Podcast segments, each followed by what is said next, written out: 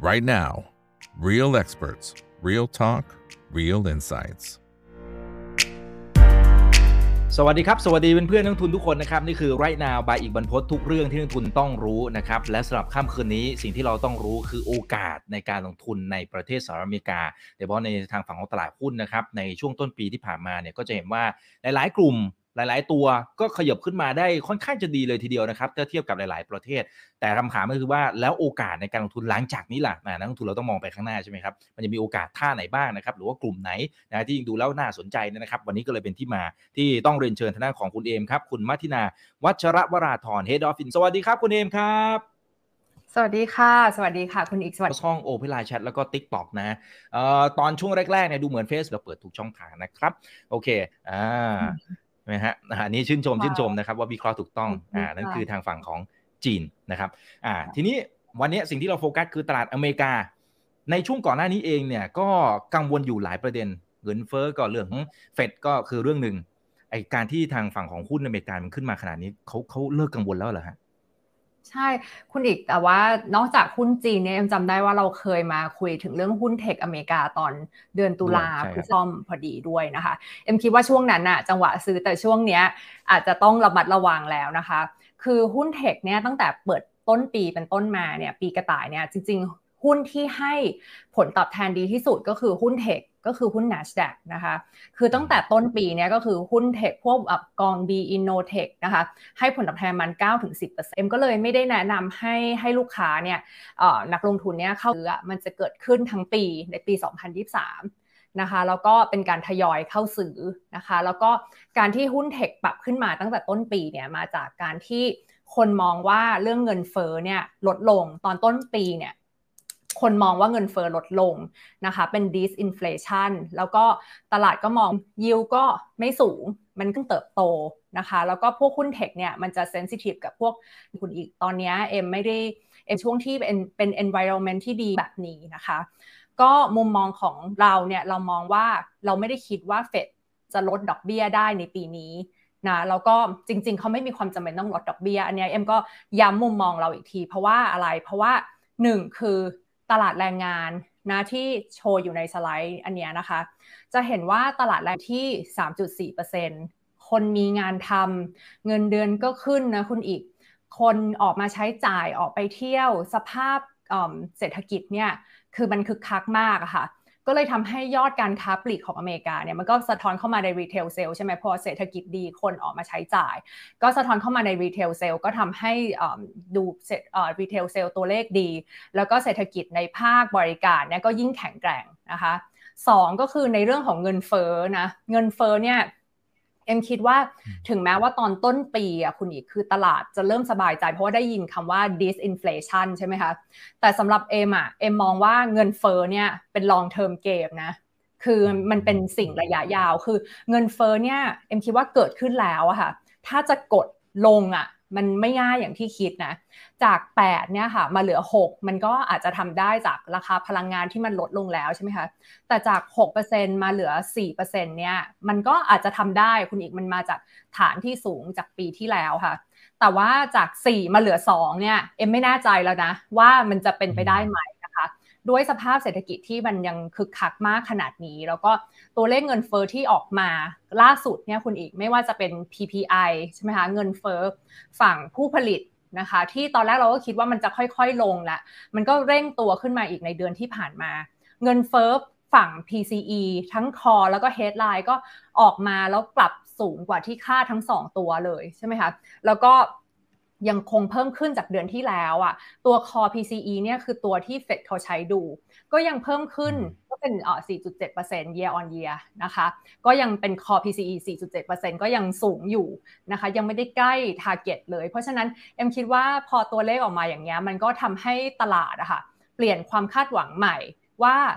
ตอนนี้เขาตลาดก็คาดแหละว่าเฟดเนี่ยต้องขึ้นดอกเบี้ยอีก 3 ครั้งนะคะ จาก 4.75 ไปเป็น 5.5 แล้วเอ็มคิดว่า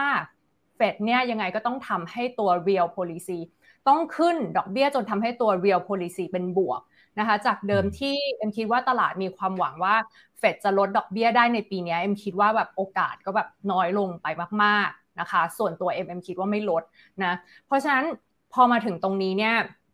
เดี๋ยวแบบคนเขาจะคิดว่าแบบเอ็มแบบระมัดระวังแบบ bearish มากเป็นฝั่งหมีนะคะ แต่เอ็มอยากจะพูดให้ clear ว่ามุมมองของเอ็มเนี่ยเอ็มเชื่อนะคุณอีกว่าเงินเฟ้ออะยังไงก็เป็นเทรนลง แต่ประเด็นก็คือมันมันไม่ได้ลงทุก ๆ เดือนเป็นเส้นตรงไงคะมันไม่ได้ลงแบบเอ่อทุกๆเดือนสม่ำเสมอเป็นเส้นตรงมันอาจจะมีลงบ้างกระตุกขึ้นบ้างการลงนะคะ แต่ว่าดอกเบี้ยเกิน 5.5 แล้วตลาดเฟียมากๆ กลัวมากๆ อันนี้เป็นโอกาสในการให้เราเข้าไปทยอยซื้อนะ5.5 มากเกินไป เอ็มคิดว่าเมื่อไหร่ที่ตลาดกลัวเกินไป มีความกังวลเรื่องเงินเฟอ้อมากเกินไป ก็คือ PMI ของอเมริกา PMI เนี่ยถ้าการผลิตของอเมริกาเนี่ยคือไม่ได้แย่ลงเลย แต่ว่ากำลังดีขึ้นด้วยซ้ำเป็นความเสี่ยงที่จะทำให้เงินเฟอ้อกลับค่ะอันที่ 4 ก็คือเรื่องสุดท้ายก็คือเรื่องสภาพคล่อง ซึ่งเป็นเรื่องที่เอ็มให้ความสำคัญมาก เอ็มว่าตลาดที่ผ่านมาเนี่ยที่ตี้แหละที่ขับเคลื่อนตลาดหุ้นนะคะคือที่ผ่านมาเนี่ยสภาพเป็น TGA ทำออกมาใช้จ่ายทีเนี้ยมันก็เลยทำให้สภาพคล่องส่วนเกินในระบบของอเมริกาเนี่ยเพิ่มขึ้นค่อนข้างมากนะคะเวลาเราดูสภาพคล่องของทั้งระบบเนี่ยเราก็ดูทั้งของฝั่งเฟดแล้วก็ดูทั้งของฝั่ง Treasury หรือฝั่งกระทรวงการคลังนะคะ ซึ่งที่ผ่านมาเนี่ย คือมันไม่ใช่แค่สภาพคล่องอเมริกาที่เพิ่มขึ้น แล้วมันก็ทำให้มันก็ดันหุ้นขึ้นนะคะแต่มันมีสภาพคล่องที่มาจากธนาคารญี่ปุ่นอีกที่อัดฉีดเข้ามาในระบบอีกอะคุณอีก ซึ่งเรื่องนี้มันเป็นเรื่องของการทำนโยบายการเงินของเขาที่เขาพยายามจะทำ yield curve control ใช่ไหมคะขยายกรอบบอลยิวที่ตั้งไว้ไม่ให้เกิน 0.5 ทีนี้พอพยายามที่จะคุมไม่ให้เกิน 0.5 เนี่ยมันก็เลยทำให้รัฐบาลญี่ปุ่นอะเขาธนาคารกลางญี่ปุ่นเนี่ยเขาพยายามต้องซื้อพันธบัตรเพื่อคุม ใช่ไหมคะพอซื้อเสร็จปุ๊บก็เลยกลายเป็นเหมือนเสมือนกับว่าเขาอัดฉีดสภาพคล่องเข้าไปในระบบ อันนี้ก็มาจากญี่ปุ่นอีก แล้วก็มีอีกที่หนึ่งที่กลายเป็นว่ามีสภาพคล่องเข้ามาในระบบเพิ่มขึ้นก็คือจีนนะคะปกติที่เวลาที่เราดูสภาพคล่องของจีนเนี่ยเราก็ดูตัวการปล่อยกู้นิวหยวนโลนหรือว่ายอดการระดมทุนทั้งระบบเนี่ยที่ชื่อ total social financing หรือว่าดูปริมาณเงินในระบบก็ได้ M2 นะคะก็จะเห็นว่า ตั้งแต่ต้นปีเป็นต้นมาคุณอีกคือ จีนเนี่ยมีการปล่อยกู้จากธนาคารพาณิชย์เพิ่มมากขึ้น แปลว่าธุรกิจเขาต้องเห็นว่าหนทางเนี่ยประเทศเปิดแล้วหนทางสดใสใช่ไหมคะก็มีความต้องการใช้สินเชื่อเพิ่มขึ้นนะคะเห็นว่าลูกค้ากลับมาแล้วคงไม่ปิดปิดประเทศอีกแล้วนะคะ no more lockdown ไม่มี zero covid แล้ว เพราะฉะนั้นก็มีความต้องการใช้สินเชื่อเพิ่มขึ้น แล้วก็เป็นสินเชื่อระยะยาวด้วย เป็นแบบธุรกิจที่พยายามที่จะกู้เงินแล้วก็ไป ลงทุนนะคะ แล้วก็สร้างโรงงานเพิ่มขยายโรงงาน เพราะว่าเศรษฐกิจจีนเนี่ยมีทิศทางฟื้นตัวแบบชัดเจน คือทั้งหมดเนี่ยที่เอ็มพูดมาพยายามจะบอกว่าหุ้นเนี่ยขึ้นมาด้วย ปัจจัยหนึ่งก็คือสภาพคล่อง สภาพคล่องทั่วโลกเนี่ยเพิ่มขึ้นไม่ได้ลดลง แล้วเศรษฐกิจก็ดันแข็งแกร่งขึ้นด้วยนะคะไม่ได้อ่อนแอใช่ไหมคะอันนี้คือพูดถึงที่ผ่านมานะคะ แล้วก็เงินเฟ้อเนี่ยก็กลับทรงๆ ไม่ได้ลดลงอย่างที่ตลาดคาดนะคะ จากที่เดิมเนี่ยเอ็มคิดว่า position ตอนปลายปี 2022 คือคนคิดว่าครึ่งปีแรกเนี่ยไม่ดีมี recession แน่นอน แล้วก็ครึ่งปีหลังเนี่ย จะดี มันก็เลยทำให้คนเนี่ยเหมือนกับไม่มีหุ้นตอนครึ่งปีแรก เพราะฉะนั้นพอตลาดปรับตัวขึ้นมาเยอะๆ ก็เลยกลายเป็นว่าต้องซื้อตาม บางคนช็อตตลาดไว้ก็ต้องกลับมาซื้อกลับนะคะ ก็ทำให้ตลาดปรับตัวขึ้นมาแต่เอ็มก็คิดว่าปัจจัยเหล่านี้มันอยู่ไม่ได้นาน อย่างเช่น สภาพคล่องก็อาจจะอยู่ไปอีกไม่กี่เดือน อาจจะไปถึงกลางกลางปี แต่ทั้งหมดเนี้ยเอ็มมองว่าสภาพคล่องจะค่อยๆ ลดลง ก็เลยจะทำให้คิดว่าหุ้นอเมริกานะคะ ยังมีความเสี่ยงขาลงอยู่ก็เลยออกมาในเชิงที่ค่อนข้างระมัดระวังค่ะคุณอีกอ่าครับอ่าแต่ก็ยังมีโอกาสในการลงทุนในนี้ต้องย้ำนะครับเพื่อนๆนักลงทุนนะครับอ่าต่อให้เราอาจจะระมัดระวังเรื่องของการลงทุนเพิ่มมากขึ้นนะครับอ่ามีท่านนี้นะครับคุณกิติพงศ์บอกว่าโอ้ยนึกว่าคุณเชียร์ที่คำพรนะฮะ มองแว็บหนึ่งเนี่ยนึกว่าคุณเชียร์ที่คำพรโอเคนะครับหลายคนก็ชมกันเข้ามาละนะครับ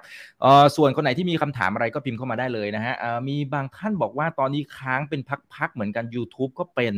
เออผมว่าวันสองวันนี้ไม่รู้เป็นอะไรเหมือนกันนะฮะเออก็เดี๋ยวรอลุ้นกันนะครับ แต่ว่าช่องทางอื่นเราก็เปิดเต็มที่นะครับ ไปดูที่ Clubhouse ไปดูที่ Open Line Chat อะไรต่างๆก็ได้เหมือนกันนะโอเคนะครับเออแต่อย่างนี้แสดงว่าการที่มันตลาดมัน rebound กลับขึ้นมาตรงนี้มันก็โอ้มันมันแค่สับขาหลอกให้เราแบบดีใจชั่วคราวนะฮะแค่นั้นเองหรือเปล่า หรือมีหลักการในการวิเคราะห์อย่างไรครับคุณเอ็มอืมเอ็มคิดว่า ตตลาดก็อาจจะยังไม่ใช่เป็นขาขึ้นที่ชัดเจนค่ะคุณอีก แล้วก็เอ็มคิดว่าฝั่งถ้าเราพูดถึงตลาดอเมริกาเนาะเอ็มก็ยังคิดว่าอาจจะเป็นตลาดยังเป็น bear market rally อยู่นะคะ ถ้าเราไล่ 4 ปัจจัยที่ขับเคลื่อนตลาดเนี่ยไม่ว่าจะเป็นเฟดเงินเฟ้อ PE EPS เนี่ยไล่ไปนะ ประเด็นแรกคือเรื่องเฟดเฟดเนี่ยซึ่งเป็น Data Dependent ก็คือปรับเปลี่ยนนโยบายจากตัวเลข เศรษฐกิจที่ประกาศออกมาใช่ไหมคะซึ่งที่ผ่านมาเนี่ย assumption ของเราก็คือเราก็มองว่าเฟดเนี่ยต้องขึ้นดอกเบี้ยให้เกิน 5 แล้วก็ตอนนี้ core PC มันก็ 4.7 แล้วก็ core service CPI ก็ยังคงปรับขึ้นนะคะมันก็เป็นปัจจัยกดดันในเรื่องเงินเฟ้อเพราะฉะนั้นเอ็มก็ยังคิดว่าเฟดก็ยังต้องขึ้นดอกเบี้ยให้เกินเงินเฟ้อแล้วก็ยังไม่สามารถลดดอกเบี้ย ถ้าเศรษฐกิจแข็งแกร่งขนาดนี้นะคะคือที่ผ่านมาเนี่ยมันมีผู้ว่าการ รัฐเฟดเซนหลุยเนี่ยเจมบูลาดนะคะที่ออกมาพูดค่ะคุณอีกว่า คือถ้าเราไม่จัดการเงินเฟ้อในปีนี้เนี่ยเขาบอกว่าตรงนี้สำคัญเขาบอกว่าถ้าเราไม่จัดการเงินเฟ้อในปีนี้ เงินเฟ้อจะกลายเป็นปัญหาไปทั้งทศวรรษนี้เลย หรือจะกลายเป็นปัญหาไปเลย 15 ปีเหมือนที่เราเจอตอนปี 1970 นะคะ ถ้าดูในรูปนี้นะคะ ก็จะเห็นว่า อันนี้เนี่ยเป็นรูปของพวกเงินเฟ้อในระยะเวลาตั้งแต่ปี 1960 ถึง 80 นะคะ ก็นันนี้จะเห็นได้เลยว่าเงินเฟ้อเนี่ยคุณอีกมันสามารถกลับมาเป็นละลอกละลอกได้ นะคะเงินเฟ้อรอบใหญ่มันก็เป็นขาขึ้นมันอาจจะเป็นอัพสวิงได้ 5 ปีเลย แล้วมันอาจจะชะลอลง 2 ปีนะคะ ถ้าเรารีบลดดอกเบี้ยเนี่ยมันก็ชะลอมันก็อาจจะสามารถกลับมาได้อีกนะคะในรูปนี้จะเห็นว่าแบบมันปรับตัวขึ้นใช้เวลา 5 ปีเงินเฟ้อลง 2 ปีลงไม่ถึงเป้าหมายด้วยซ้ำแล้วก็สามารถปรับตัวขึ้นยาวได้อีกนะคะ เพราะฉะนั้นคือถ้าเฟดรีบที่จะลดดอกเบี้ยทั้งทั้งที่เงินเฟ้อสูงเนี่ย เอ็มคิดว่ามันจะกลายเป็นว่าเอาเงินเฟ้อไม่ลง และเอ็มคิดว่าเฟดเนี่ยศึกษาภาพนี้แล้วก็ไม่อยากเห็นภาพแบบนี้ด้วยนะคะ เพราะว่าถ้าเอาเงินเฟ้อไม่ลง หรือว่ามันไม่มีเสถียรภาพทางด้านราคา ธุรกิจก็วางแผนลำบาก แล้วก็ที่สำคัญคือตลาดหุ้นเนี่ยสามารถไซเวย์ไปเป็น 10 ปีเลยเหมือนกัน ซึ่งเราก็ไม่อยากเห็นภาพนั้นใช่ไหมคะ เพราะฉะนั้นเจมบูลาเนี่ยวันนั้นเนี่ยที่เขาให้สัมภาษณ์เนี่ยเขาพูดชัดเจนเลยว่า เราต้องแก้ปัญหาเงินเฟอ้อให้ได้ปี ให้ได้ภายในปี 2023 คือเขาพูดว่า let's end inflation this year นะคะ เอาเงินเฟอ้อให้ให้อยู่หมัดให้จบภายในปีนี้นะคะ นอกจากนี้เอ็มก็คิดว่าโพเวลเนี่ยอย่างที่เอ็มบอกว่าเอ็มว่าเขาศึกษาเงินเฟอ้อตอนในอดีตมาอย่างถี่ถ้วนนะ แล้วเอ็มก็ยังคิดว่าภาพของเขาเนี่ยเขายังอยากจะเป็นแบบพอวอลเกอร์คือรักษา credibility รักษาความน่าเชื่อถือของเฟด นะคะ เพราะฉะนั้นเขาจะยอมให้เงินเฟอ้อกลับมาไม่ได้ แล้วก็เพราะฉะนั้นเฟดไม่มีความจำเป็นต้องลดดอกเบีย้ยถ้าไม่ได้มีวิกฤตเศรษฐกิจนะคะ เพราะฉะนั้น assumption ในการลงทุนของเราในระยะต่อไปก็คือ higher for longer แล้วก็ sticky inflation แปลว่าถ้าไม่มี crisis ไม่มีวิกฤตเศรษฐกิจ ดอกเบี้ยนโยบายของเฟดเนี่ยจะยังอยู่ในระดับที่สูงนะคะ แล้วก็ถ้าไม่มีอันนี้ลองแบบชวนให้คิดตามนะว่า ถ้าไม่มีวิกฤตเศรษฐกิจเนี่ย เงินเฟอ้อมันลงมาถึง 2%ได้ยังไงนะคะหรือว่าถ้าจะทำให้เงินเฟอ้อลงมาถึง 2%เนี่ยตัว wage inflation นะคะค่าจ้างเนี่ยจะต้องปรับลงมา ซึ่งถ้าเราดู personal income ที่ประกาศออกมาเนี่ยเราก็จะเห็นว่ามันยังเพิ่มขึ้นจากเดือนที่แล้วเลยนะคะซึ่งส่วนใหญ่เนี่ยมาจากรายได้ในภาคบริการที่ที่แรงงานเป็นตัวนะคะแล้วถ้าสมมติจะทำให้ wage inflation ลงมาในระดับที่ต้องการเนี่ยการว่างงานก็ต้องเพิ่มขึ้น แล้วการว่างงานจะเพิ่มขึ้นได้ยังไง ถ้าไม่มีวิกฤตเศรษฐกิจนะคะ อันนี้ก็คือเอ็มคิดว่าเราต้องการเศรษฐกิจที่ชะลอตัวลงมากกว่านี้เพื่อที่จะเอาให้เงินเฟอ้อลงมานะคะ แล้วก็ข่าวร้ายอีกอันนึงก็คือว่าที่ทำให้เอ็มเนี่ยค่อนข้างระมัดระวังตลาดหุ้นเราคิดว่าตลาดอเมริกายังเป็น bear market rally ก็คือว่าตอนนี้เนี่ยการว่างงานมันอยู่ที่ 3.4 นะคะ ซึ่งอยู่ในระดับที่ค่อนข้างต่ำที่สุด คือต่ำที่สุดในรอบ 54 ปี ซึ่งถ้าเราลองมองย้อนไปนะคะ โดยที่ใช้กราฟนี้นะ ลองมองย้อนกลับไปนะคะ จะเห็นว่าทุกครั้งที่การว่างงานแตะระดับต่ำขนาดนี้เนี่ยโอกาสที่มันจะต่ำได้มากกว่า หรือว่าโอกาสที่ตลาดแรงงานจะตึงตัวมากกว่านี้มีน้อยนะคะ แล้วก็ทุกครั้งที่การว่างงานแตะระดับนี้เนี่ยมันจะมีเศรษฐกิจถดถอยตามมานะคะ มันก็อาจจะมาจากเหตุผลที่ว่าพอ ฟดเห็นตัวเลขที่แข็งแกร่งขนาดนี้เขาก็อาจจะขึ้นดอกเบี้ยต่อหรือว่าเลือกที่จะไม่ลดดอกเบี้ย แต่นี้ถ้าลองมองย้อนไปในอดีตเนี่ยก็จะเห็นว่าทุกครั้งที่ unemployment rate เนี่ยมันปรับลงมาต่ำๆต่ำกว่า 4 เนี่ยมันจะมีสีเทาๆก็คือ recession เนี่ยตามมาแทบจะทุกครั้งนะคะ อันนี้ก็เป็นอีกเหตุผลหนึ่งว่าทำไมถึงระมัดระวังตลาดหุ้นนะคะสามเหตุผลที่สามก็คือว่า ที่ทำให้มคิดว่าตลาดอเมริกาเนี่ยยังไม่ใช่ขาขึ้นอย่างชัดเจนนะคะ เพราะว่ากำไรนะคะ EPS กำไรไตรมาส 4 ของบริษัทจดทะเบียนอเมริกาคุณอีกที่ประกาศออกมาเนี่ยตอนนี้ประมาณ 90%ของของดัชนีละ ซึ่งประกาศออกมาก็ไม่ค่อยน่าประทับใจเท่าไหร่สำหรับตลาดอเมริกานะคะ EPS เนี่ยมีหน้าหนึ่งโชว์เป็นผลประกอบการนะคะ EPS เนี่ยจะเห็นว่าเติบโต ต่ำกว่าไตรมาสที่ผ่านมา อันนี้เอ็มพูดถึง Q4 เนาะ ก็ Q4 เติบโตต่ำกว่า Q3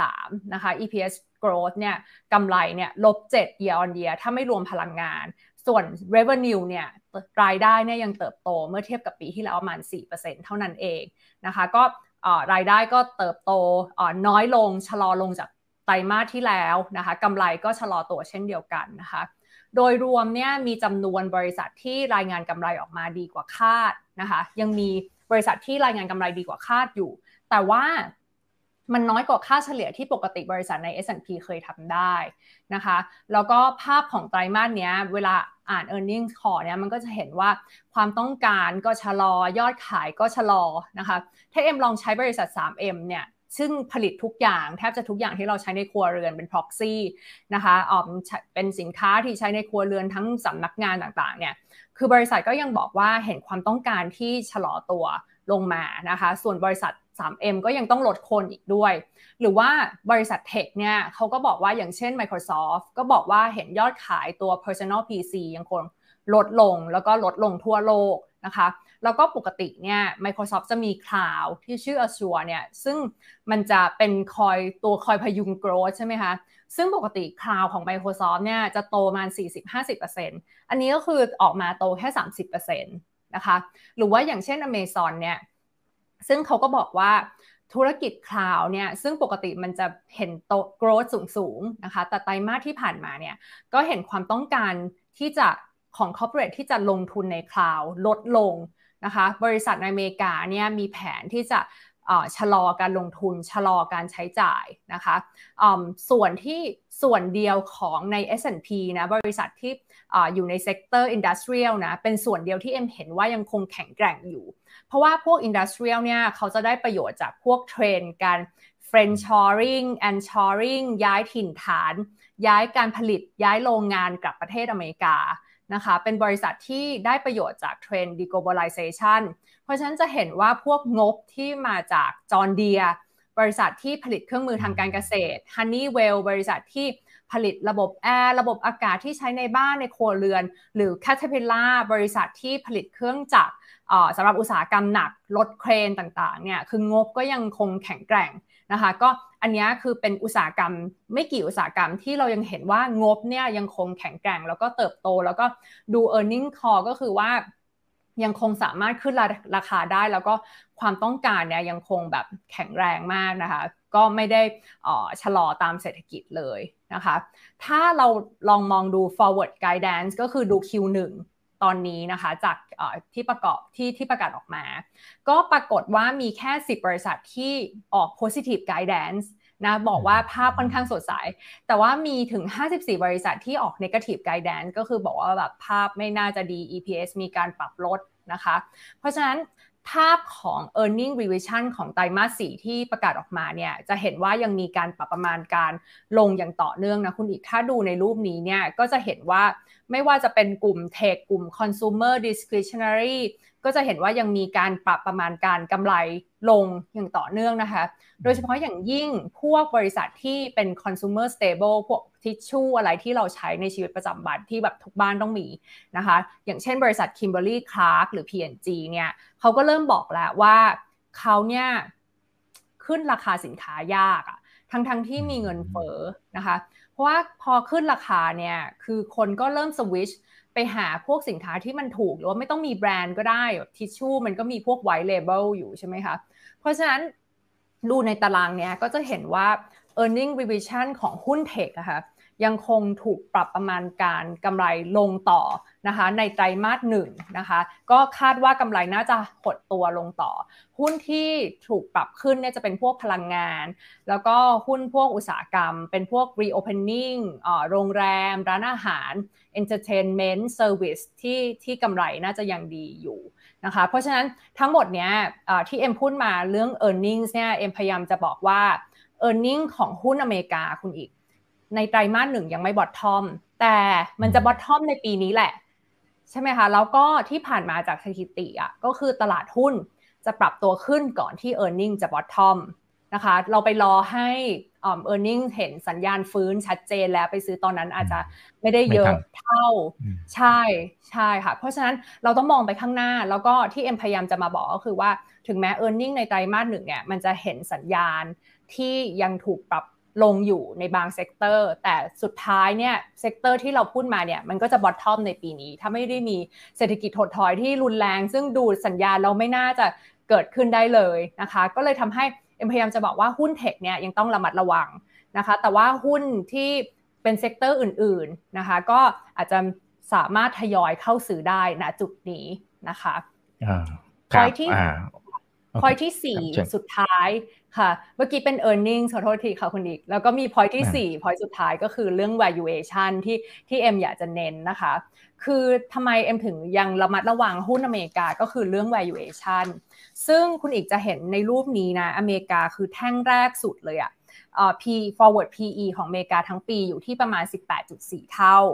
ซึ่งมันเกินค่าเฉลี่ย 10 ปีไปนิดนึงนะคะ แต่ว่าเทียบกับว่าตอนนี้เงินเฟอ้อยังคงสูงอยู่ แล้วก็ดอกเบี้ยสูงที่สุดในรอบ 10 ปี แสดงว่า PE ของอเมริกาเนี่ยไม่ได้ถูกเลยนะคะ เมื่อเทียบกับภูมิภาคอื่นๆนะคุณอีก แล้วก็ถ้าเราใช้ e a r n i n g yield gap นะคะ จะเห็นว่าฝั่งซ้ายเนี่ยเอ็มเอา e a r n i n g yield gap ของฝั่งอเมริกา ฝั่งขวาคือจีนที่เอ็มเคยเอามาให้คุณอีกดูนะ ฝั่งซ้ายเนี่ยจะเห็นว่าโอ้โหถ้าในภายในอเมริกาเนี่ยเอาหุ้นเทียบกับบอลเนี่ยแทบจะน่าสนใจน้อยมากๆ เพราะว่าหุ้นตอนนี้ e a r n i n g yield gap เนี่ยอยู่แค่ 1.6%ซึ่งเป็นระดับที่แคบที่สุดในรอบ 10 ปี เพราะว่ายิวมันสูง ตอนนี้คนอเมริกาเอาเงินลงไปลงทุนในมันนี่มาเก็ตก็ได้3-4%แล้วใช่ไหมคะ ไปลงในบอลอีก โอ้ได้เอา IG High Yield นี้ก็ได้ผลตอบแทนที่เกิน 5 6% 7%ขึ้นไป เพราะฉะนั้นเขามองแล้วความเสี่ยงในตลาดหุ้นมีเยอะ แล้วก็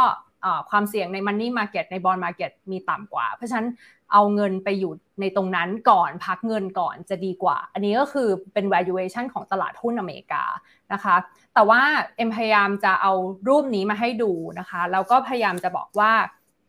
ถึงแม้ว่าตลาดหุ้นอเมริกาณตอนนี้จะดูแพง แต่เอ็มเชื่อว่าทั้งปีเนี่ยมันจะมีโมเมนต์ที่ตลาดเฟียมากๆ จนทำให้ตลาดหุ้นอเมริกาจะเทขาย จนทำให้ PE อาจจะลงมาจนต่ำ จน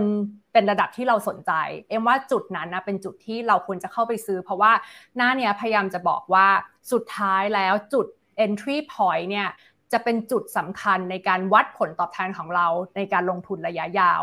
เราเข้าได้ถูกผลตอบแทน ถ้าเราเข้าได้ถูกบวกกับเลือกหุ้นได้ถูกเรื่องกองทุนที่มีคุณภาพดี มีอนาคตแล้วก็ e a r n i n g เติบโตใช่ไหมคะ ถ้าเราเข้าได้ราคาถูกเนี่ยผลตอบแทนเราก็จะดีตามในระยะยาว ค่ะ เพราะฉะนั้น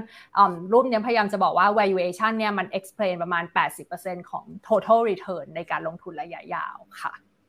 โอ้ เป็นพอยที่ดีมากนะครับ อ่า สวัสดีทักทายเพื่อนๆนักทุนนะครับ 1,100 ท่านนะ กดไลค์ กดแชร์ทุกช่องทางเลยนะครับ Facebook YouTube Twitter Clubhouse Open Line Chat ด้วยนะครับ โอเคนะครับ โอ้ยอุ้ยคุณโต คุณโตนะฮะเขาบอกว่าโอ้ยพี่เอ็มอย่างนี้ตลาดหุ้นอเมริกามันจะลงหนักเลยครับ เออ เนี่ย พอฟังดูแล้วเนี่ยทำไมมันดู มีแต่เรื่องที่เป็นความท้าทายทั้งนั้นเลย อันนี้อันนี้ต้องย้ำกับนักลงทุนหน่อยนะครับ บอกว่ากลุ่มเทคอาจจะมีประเด็นความท้าทายนะแต่มันมีกลุ่มอื่นๆอีกอะทั้งนั้นเดี๋ยวให้คุณเอมอธิบายเลยไอ้กลุ่มไหนที่มันโอ้โหมันพอเป็นความหวังได้นะฮะให้กับคุณโตหน่อยคุณโตอย่างยั่งยืนเนี่ย ชื่อน่ารักมากใช่ วันนี้ก็ยังคุยกับคุณอีกว่าแบบจะพูดยังไงให้มันดูแบบว่าไม่ได้ระมัดระวังมาก เพราะว่าคือปกติอะเอ็มก็เป็นเอ็มก็คิดว่ามันเป็นโอกาสในการซื้ออยู่แล้วคุณอีก แต่ว่า เอ็มพยายามจะมาบอกนักลงทุนว่า อย่าซื้อไปเลยทีเดียว ค่อยๆ ทยอยซื้อเพราะว่าโอกาสมันจะเกิดขึ้นทั้งปีของปีนี้นะคะ โดยเฉพาะถ้าเรามาดูเริ่มจากหุ้น tech ก่อนนะคุณอีกเอ็มก็มองว่าถึงแม้ว่าหุ้น tech มันจะดูมี headwind อะแต่ว่า tech มันประกอบด้วยหลาย ๆ กลุ่มใช่ไหมคะมันก็มีบางกลุ่มที่เอ็มคิดว่ามันจะเป็นโอกาสได้นะคะหุ้น tech ที่ปรับตัวขึ้นมาตั้งแต่ต้นปีเนี่ยนำโดย semiconductor นะคะ semiconductor เนี่ยขึ้นมาประมาณ 19%แล้วก็นำด้วย tech hardware ที่ที่คนคิดว่า demand ชะลอเนี่ยคิดว่าคนไม่เอาแล้วเนี่ย tech hardware ก็อุปกรณ์คอมพิวเตอร์ PC laptop ที่จริงๆเนี่ยเป็นตัวดันหุ้น tech ขึ้นมานะคะกลุ่มฮาร์ดแวร์เนี่ยขึ้นมาประมาณ 15.7%นะคะแล้วก็จริงๆแล้วเนี่ยกลุ่มเซมินะคุณอีกที่แบบคนแบบค่อนข้างระมัดระวังคนกลัวเนี่ย ขึ้นมาจากจุดต่ำสุดประมาณ 50%แล้วนะคะ ราคาของ 2 กลุ่มนี้คือปรับลงมาก่อนที่ NASDAQ จะลงด้วยซ้ำแล้วก็มีความเป็นแบบซิคิโคค่อนข้างสูง มีความเป็นแบบวัฏจักรนะคะ เพราะฉะนั้นพอตลาดคลายความกังวล เรื่องเศรษฐกิจถดถอยเนี่ยก็เลยทำให้ทั้งสองกลุ่มนี้ปรับขึ้นมาได้นะคะ ทีเนี้ยก็คำถามก็คือว่ามันขึ้นมาขนาดนี้แล้วเนี่ยยังน่าสนใจอยู่หรือเปล่า risk reward เป็นยังไงนะคะ เอ็มก็คิดว่าในระยะสั้นๆ ใน 1-2 ไตรมาสนี้เนี่ย valuation ของ 2 กลุ่มนี้ค่ะ ยังไม่ได้ถือว่าถูก บวกกับ earnings ที่มีโอกาสที่จะสามารถปรับประมาณการลงอีกนะคะ แต่ว่า sentiment ของกลุ่มนี้คุณอีกก็คือว่ากลายเป็นว่าคนเนี่ยขายออกไปค่อนข้างเยอะแล้วนะคะ ตอนนี้กลุ่มนี้เนี่ยมีแต่คนภาพคือคนรอซื้อ แล้วก็เป็นภาพของการฟื้นตัวนะคะ ภาพของ e a r n i n g ของกลุ่มเทคเนี่ยอย่างที่เอ็มบอกไปเอ็มคิดว่ามันจะ bottom ในปีนี้ แล้วก็จะเป็นภาพของนักลงทุนที่รอการฟื้นตัวมากกว่า อย่างเช่น CEO ของ AMD นะคุณอีกบริษัทผู้ผลิตชิปสำหรับพวกมือถืออะไรอย่างเงี้ยนะคะแล้วก็เดี๋ยวพอดีเอ็มพยายามหากราฟหนึ่งสำหรับหุ้นเทคแต่ว่าไม่เป็นไรค่ะยังหาไม่เจอ โอเค CEO ของ AMD นะบริษัท ผลิตชิปสำหรับมือถือแล้วก็เกมต่างๆเนี่ยคือเขาก็บอกว่าถึงแม้ว่า Q4 นะคะจะเห็นว่ากำไรเนี่ยมันยังคงลดลง เพราะว่ายอดขายก็ลดลงนะคะความต้องการสำหรับชิปสำหรับพวกเกมคอนโซลเนี่ยก็ลดลงนะคะเห็นคำสั่งซื้อชิปที่ลดลง มีแต่ชิปที่ใช้ใน Data Center เนี่ยที่ยังคงเติบโตอยู่ แต่สิ่งที่เขาพูดแล้วน่าสนใจ แล้วเป็นประโยชน์ก็คือว่า เขามองว่าไตรมาสหนึ่งเนี่ยเราจะเห็น bottom ของ demand ของ PC Market แหละแล้วก็น่าจะเห็นความต้องการของพวกเทคฮาร์ดแวร์ที่ฟื้นได้ในไตรมาสสองนะคะแล้วก็จะฟื้นต่อเนื่องไปเลยในครึ่งปีหลังนะคะเออซึ่งสิ่งนี้เนี่ยมันก็สอดคล้องกับที่ CEO ของ TSMC เขาพูดนะว่าถึงแม้ว่าเขาจะดูว่าพวกอุปกรณ์สำหรับอิเล็กทรอนิกส์เนี่ยความต้องการมันจะดูอ่อนแอ แต่เขาบอกว่า TSMC บอกว่าตลาดชิปเนี่ย สำหรับเซมิเนี่ยน่าจะผ่านจุดต่ำสุดใน Q1 แล้วจะฟื้นในครึ่งปีหลังนะคะ ก็แสดงว่า 2 คนนี้ก็พูดตรงกันละนะคะ เพราะฉะนั้นยอดขายของเซมิเนี่ยคือที่ผ่านมามันก็มีความเป็นวัฏจักร ซึ่งมันก็สอดคล้องกับการเติบโตของเศรษฐกิจนะคะ ซึ่งที่ผ่านมาเนี่ยมันก็มีความกังวลเรื่อง recession คนก็ไม่กล้าสั่งของพยายามที่จะลด inventory กลัวขายของไม่ได้ ขายของไม่ไม่ออกใช่ไหมคะ ก็ลด inventory ทาง supply chain เลย แต่ว่า CEO ของทั้ง AMD ทั้ง TSMC แล้วก็ Qualcomm ด้วยคือเขาบอกว่าเห็นจุดต่ำสุดของ cycle นะคะนี้ในครึ่งปีแรกแล้วคิดว่ากลุ่มชิปเนี่ยจะสามารถกลับมาเติบโตได้ดีในครึ่งปีหลัง ครึ่งปี 2023 นะคะแล้วชิปเนี่ย semi เนี่ยจะเป็นกลุ่มแรกๆของเทคที่ฟื้นตัวด้วยนะคะซึ่งในระยะยาวเนี่ยเอ็มชอบกลุ่ม semi มากอยู่แล้ว เอ็มก็คิดว่าเป็น sentiment ของการรอเข้าซื้อนะคะแล้วก็เอ็มก็คิดว่าในปี 2023 นะคุณอีก e a r n i n g เนี่ยมันจะเข้ามามีความสำคัญอย่างมาก เพราะว่าปีที่แล้วแบบหุ้นมันลงไปตาม PE ลงตามการขึ้นดอกเบี้ยของเฟดไปแล้วนะคะ เพราะฉะนั้นในปีนี้เนี่ยกำไรมันจะเข้ามามีผลกับราคาหุ้น ก็ทำให้ผู้จัดการกองทุนเนี่ยต้อง selective มากขึ้น แล้วก็เหมือนเวลาที่เอ็มเล่าว่า B Innotech ผู้จัดการกองทุน B Innotech ผู้จัดการกองทุน B SIP ชอบพวกเซมิ แต่ว่า เราก็ไม่ได้ชอบทุกตัวใช่ไหมคะ เอ็มขอยกตัวอย่างตัวหนึ่งที่เราพูดมานานแล้ว แล้วเราก็ยังชอบอยู่นะ ก็คือ On Semi กับ NXP นะคะ ซึ่งอยู่ในสไลด์นะคะ On Semi กับ NXP เนี่ยสองตัวนี้เนี่ยก็ผลิตชิปให้กับพวกรถยนต์ EV นะคะ ซึ่งที่ผ่านมาเนี่ย On Semi กับ NXP เขาผลิตชิปให้กับรถยนต์ EV แต่เมื่อกี้ลืมอธิบายว่าใช้เขาใช้เทคโนโลยีที่ต่างกันนะคะแต่ว่าตั้งแต่ต้นปีเป็นต้นมาเนี่ยตอนที่ Tech Rebound เนี่ยหุ้นราคาหุ้นของทั้งสองบริษัทเนี่ยทำผลตอบแทนได้ดีกว่าตลาดนะคะออนเซมีเนี่ยขึ้นมา 22% NXP ขึ้นมา 16%ในขณะที่ตลาดทั่วไปเนี่ยขึ้นมาประมาณ 10%นะคะหรือว่าถ้าดูยาวๆเนี่ยในรอบ 5 ปีออนเซมีขึ้น 300%ในขณะที่ตลาด NASDAQ ก็ขึ้น 43% อันนี้แหละคือการที่เราใช้ประโยชน์จากการที่ผู้จัดการกองทุนเขาแบบ เจอเขาก็พยายามคัด noise ที่มาจากปัจจัยภายนอกมากมาย macro ต่างๆ แล้วก็เข้าพยายามเข้าซื้อในช่วงที่ valuation ไม่แพงหุ้นแบบ onsemi เนี่ยเติบโตได้ปีละ 18%โดยเฉลี่ย แล้วก็ปีที่แล้วเนี่ย PE ของ onsemi ลงมาประมาณ 34%นะคะ จนทำให้ PE ของ onsemi ตอนนี้อยู่แค่ประมาณ 13.7 เท่า Free Cash Flow ก็สูงนะคะ อันนี้ก็เป็นหุ้นอันนึงที่ผู้จัดการกองทุน BC อะชอบแล้วก็แบบพูดถึงเสมอนะคะ อันนี้ก็ทำให้เอ็มเอาตัวอย่างมาให้คุณอีกดูค่ะว่าโอกาสก็จริง ๆ เต็มไปหมดนะคะ แล้วก็เวลาที่แบบเซมิมันโดนเทลงมาเนี่ย มันก็จะทำให้ valuation gap เปิดเกิดขึ้นโอกาสในการเข้าซื้อเกิดขึ้นในตัวที่เราจ้องไว้อยู่แล้วค่ะ อืมครับ อ่า เพราะฉะนั้นตรงเนี้ยเป็นโอกาสนะครับ เราอย่าไปเหมือนกับว่าบางคนนะมันจะมีอย่างนี้นะครับ เหมือนกับพอตลาดมันลงมาเสร็จปั๊บเราก็ปล่อยล้อฟรีนะครับ คือไม่ได้สนใจอะไรนะครับเผลอแป๊บเดียวเนี่ยจริงๆไอ้หุ้นเหล่านี้ที่เป็นพื้นฐานดีๆอย่างเงี้ยมันอาจจะเด้งขึ้นมาเป็น V shape ก็ได้นะครับมีท่านนี้นะครับบอกว่าเอ๊แต่กลุ่มเทคจริง ๆเขาก็ทยอยปลดพนักงานไปนะครับ แล้วก็ สำหรับหุ้นหลาย ๆ ตัวมันกลับเด้งขึ้นอยู่ประมาณหนึ่ง มันมีอะไรที่สามารถอธิบายได้ไหม แล้วเดี๋ยวเชื่อมโยงไปที่ตัว timing ในการลงทุนด้วย ถ้าสมมติเรามองข้ามช็อตไปข้างหน้าด้วยนักลงทุนเราต้องมองไปข้างหน้านะครับ เราจะต้องมีหลักการคิดอะไรอย่างไรนะแล้ววางไทม์ไลน์ของเรายังไงนะฮะค่ะ จริง ๆ เรื่องหุ้นกลุ่มเทคที่ที่ปลดพนักงานเนี่ย ก็ตลาดหุ้นก็ค่อนข้างที่จะ ตอบรับในเชิง positive เนาะคุณอีก แล้วก็คิดว่าเป็นหนึ่งในตัว cost control เป็นสิ่งที่เขาพยายามที่จะคุม cost เอ็มว่ามันไม่ได้เกี่ยวกับเรื่อง recession หรือว่าเรื่องที่เขาเห็นว่าเอาลุกไม่ดี แต่ว่าเอ็ว่ามันเป็นเพราะว่าตอนปี 2020 เนี่ย ถ้าไปดูชาร์ตเนี่ย บางบริษัทแบบ hiring สูงมาก แล้วก็รับคนเข้ามาเยอะมาก จนถ้าเปรียบเทียบกับจำนวนพนักงานที่เขา lay off อยู่เนี่ย การที่เขาเลิกออฟเนี่ยคิดเป็นสัดส่วนที่น้อยมากกับ ปริมาณพนักงานที่ที่ที่เขารับเข้ามาในช่วงโควิดใช่ไหมคะ เพราะว่าช่วงโควิดเนี่ยมันเกิดกระแสเทคโนโลยีบูม ความต้องการที่จะใช้อุปกรณ์เทคโนโลยี service ต่างๆ คลาวด์ cyber security แบบมัน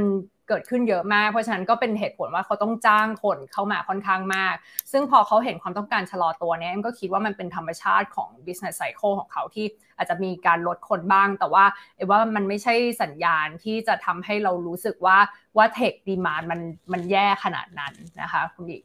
คือเอ็มมองว่านอกจากในสไลด์นี้นะ นอกจากพวก onsemi ที่ถือว่าเป็นเทคเนี่ยคุณอีกมันก็จะมีบริษัท semi ต่างๆ ที่เอ็มเอามาให้ดูนะคะอย่าง Applied Materials หรือว่า Marvel Technology นะคะพวกบริษัทพวกนี้ก็ถือว่าเป็นเทคเหมือนกันคุณอีกแล้วก็เอ็มก็คิดว่าความต้องการอย่างเช่น Marvel Technology ที่ผลิต semi ให้กับพวก Data Center เนี่ยอันนี้ยังแข็งแกร่งอยู่ แต่คุณอีกดูสิว่าเอ่อ Marvel เนี่ย PE ปรับลดลงมา